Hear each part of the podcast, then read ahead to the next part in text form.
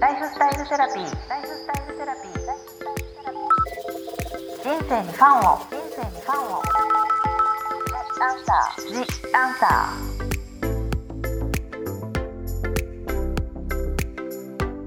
こんばんは、ワニブックス書籍編集長の青柳ゆきです。ライフスタイルセラピー、今週も引き続き漢方科の桜井大輔先生をゲストにお送りいたします。桜井先生、よろしくお願いします。よろしくお願いします。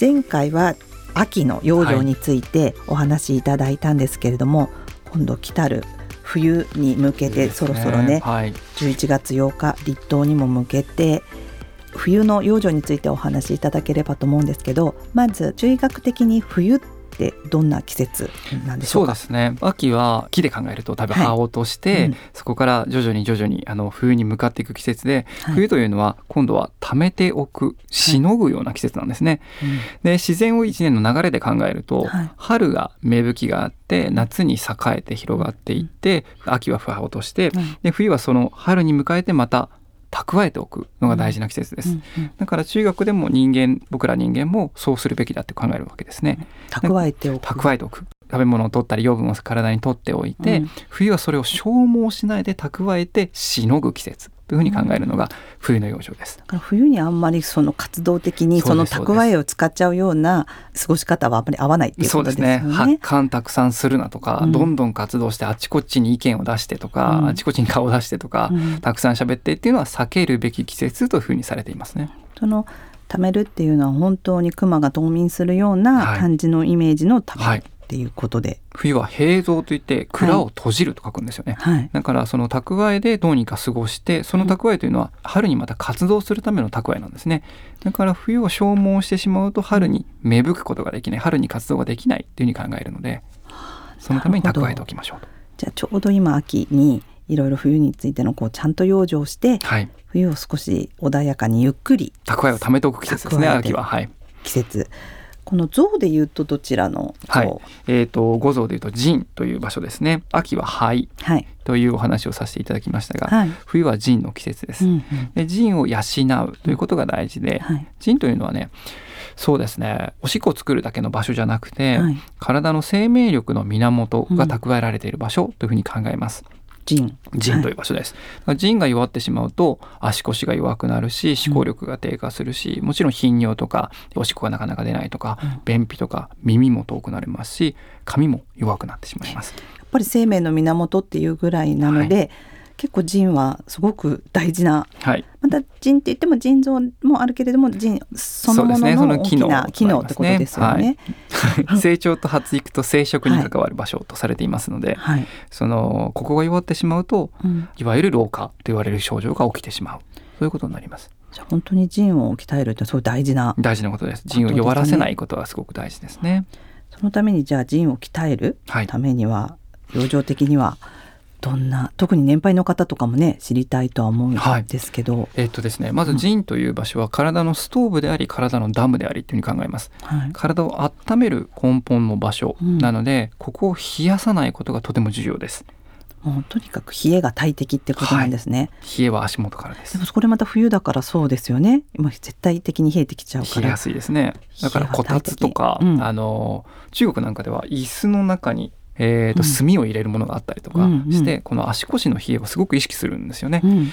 日本はどうしても、えー、と裸足でフローリングを歩いたりとか、うん。えー、とファッションで靴下履かないでっていう方もいらっしゃるんですが、うん。僕らから見るとあれは体の不調を作り出す元になるなとか老化を加速させることになるなっていうふうに心配にはなりますえね。ーでも先生こたつってこう、足腰を温めてはい上半身は出てるじゃないですか、はいすごくいい 実はいいですよね。こ養生養生的には、はい、ですよね、すごくいいと思います。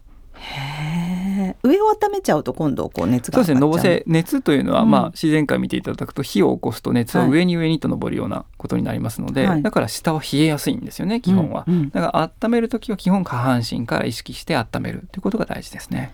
冬は冷えをとにかく気をつけるっていうことがまず大事っていうことですよね。はい。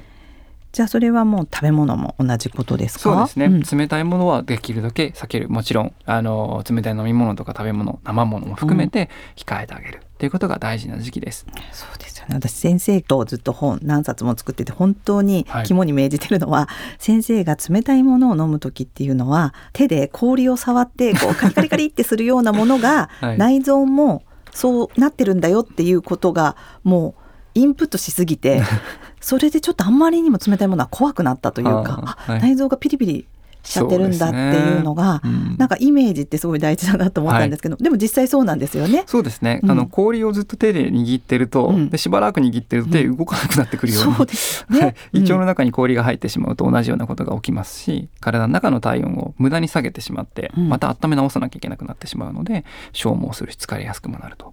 ですよね。だから胃がちょっと、まあ、具体的には痙攣してないのかもしれないですけど、はい。うんうん。動きも悪くなりますね。悪くなると当たり前ですけど消化も落ちるっていう。落ちるし。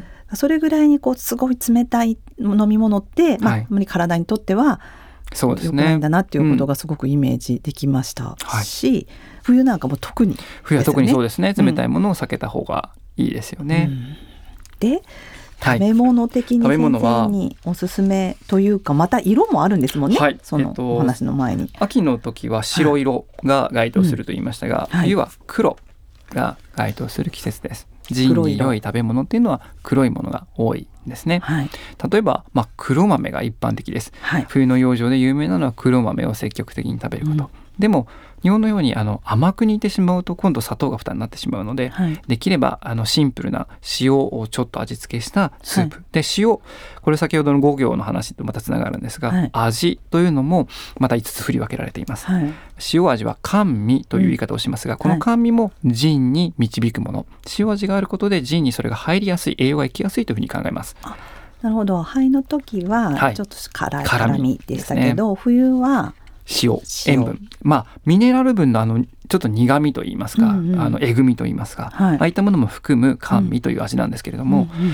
黒いものに少し塩えぐみミネラルを足すようなイメージで取られるのがいいと思います。じゃあ黒豆にスはい。ープにてちょっとお塩を入れるのは最高なとてもいいですね。はい。腎の鍛える養生のスープみたいな感じになるってことですよね。で腎が生命力の源って話をさせていただいたんですが、はい。あの豆というのもまさにそうですよねあそこから発芽して大きな植物になったりするわけですだから生命力の塊なわけですね、うんだ木の実とか豆類というのは全般的に腎に良いものとして該当していますなるほど。そっか発芽してね。発芽してはい上がっていく。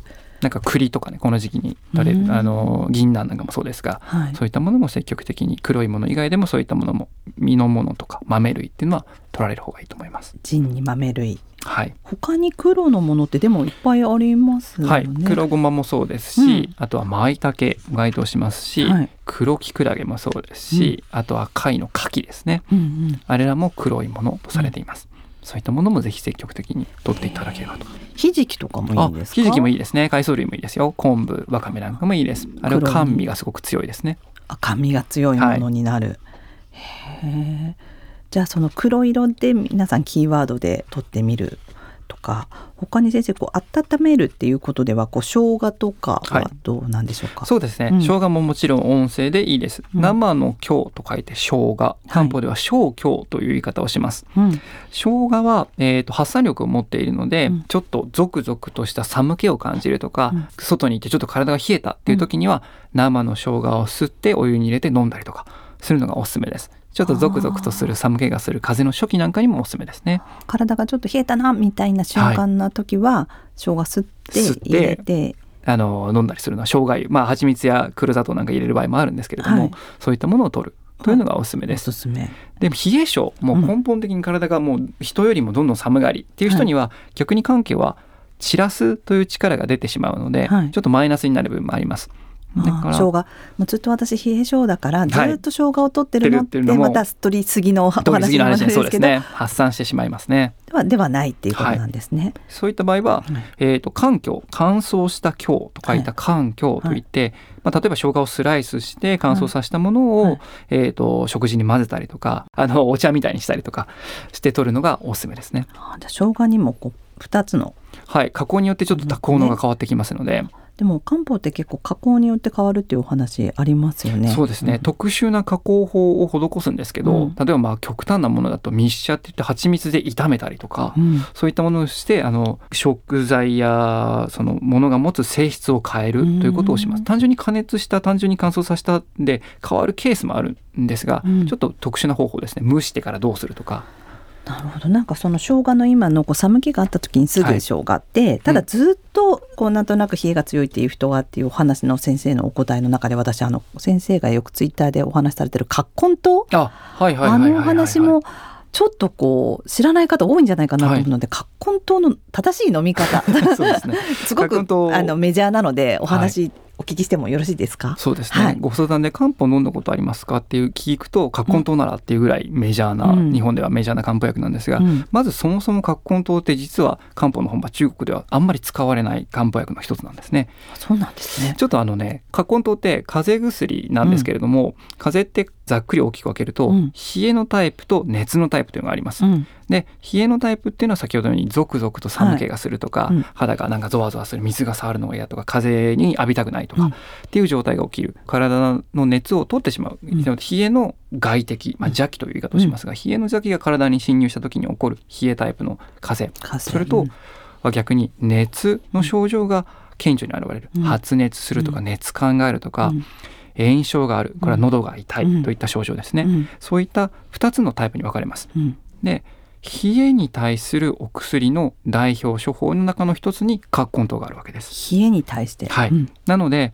ゾクゾクとした寒気をする、さ寒気がするから汗も出ていない、っうん。ていう時に葛根湯を使うっていうのは正しい使い方です。正しい。そこは正しいんですね。じゃあちょっとおかんがしてゾクッとするなって言った時はもうそれは葛根湯がいいんですね。葛根湯がいいんです、うん。でそこでのポイントは、うん。喉が痛くないということですね。あすごくわかりやすいですね、喉の痛みこれは炎症です。うん。炎症があるという字炎症自体炎という字を書くようにうん。熱なんですね、うん。熱症状なのでうん。熱症状に温めるということを加えてしまうと余計に悪化してしまう可能性が出てくるわけです、はい。そういった場合は今度は冷やすタイプの漢方薬炎症を鎮めるタイプの漢方薬を積極的に使っていく必要があるので例えば今はドラッグストアでも手に入るような銀行酸というお薬であったりとか、うんえっ、と空風解毒糖だったりとか、はい。気胸糖と言われるものだったり気胸石膏糖というものだったりとか、うんうんまあ全体に炎症を鎮める、まあ、うん形骸連業糖なんかもあるんですけれども、はい、炎症を取るお薬を使ってあげることが大事ですね。